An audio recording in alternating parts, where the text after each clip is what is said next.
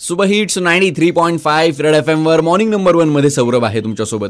गप्पा मारतोय प्राध्यापक रमेश पावरा सरांसोबत इम्युनिटी बुस्टर भाज्यांबद्दल. सर आदिवासी भाज्या म्हणजे नेमकं काय? त्याबद्दल काय सांगाल? सध्या जगामध्ये कोरोनाचा खूप हाहाकार माजलेला असताना आपण महाराष्ट्रामध्येच बघतोय की जे काही आदिवासी बहुल जिल्हा आहेत चंद्रपूर असेल धुळे असेल किंवा नंदुरबार जिल्हा असेल किंवा नाशिकचा जो काही बागलान एरिया वगैरे असेल तर तो आदिवासी जो भाग आहे तो या कोरोनाच्या संक्रमणाने अपात ठरतोय. बरोबर. त्या- त्याला तसे कारण पण आहेत. उदाहरणार्थ आदिवासी समाज हा शहरी संस्कृतीपासून अलिप्त आहे. आणि त्याच्यानंतर निसर्गामध्ये असताना त्याची एक खाद्य संस्कृती एक विशेष वैशिष्ट्य आहे. त्या खाद्य संस्कृतीमध्ये जे रानभाज्या असतात किंवा ज्या काही औषधी गुणधर्म असलेल्या वनस्पती त्यांच्या दैनंदिन आहारामध्ये वापर करतात. त्याच्यामुळे साहजिकच त्यांच्यामध्ये रोगप्रतिकारक शक्ती प्रचंड प्रमाणामध्ये असते.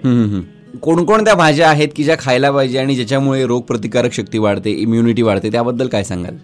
रानभाज्या म्हटलं की त्याच्यामध्ये बरेचसे प्रकार पडतात.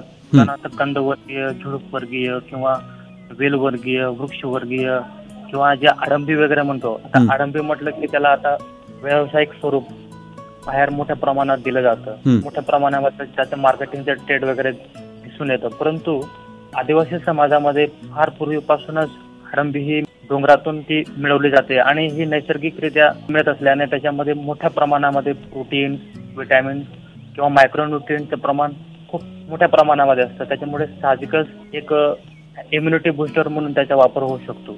त्याच्याबरोबर बाकीचे काही अजून रानभाज्या आहेत.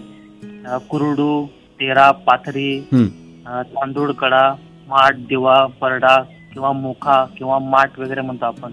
किंवा भोकर वगैरे किंवा पुडशी चिंबूर टाकडा या काही ज्या भाज्या असतात ते सध्या पावसाळा सुरू झाला की त्याची सुरुवात जस्ट झालेली आहे. त्याच्यामुळे ते मोठ्या. प्रमाणामध्ये घेता येतात. अच्छा अच्छा. गप्पा मारतोय प्राध्यापक रमेश पावरा सरांसोबत इम्युनिटी बुस्टर रान भाज्यांबद्दल. Stadium to super hits ninety three point five red F M बजाते रहो.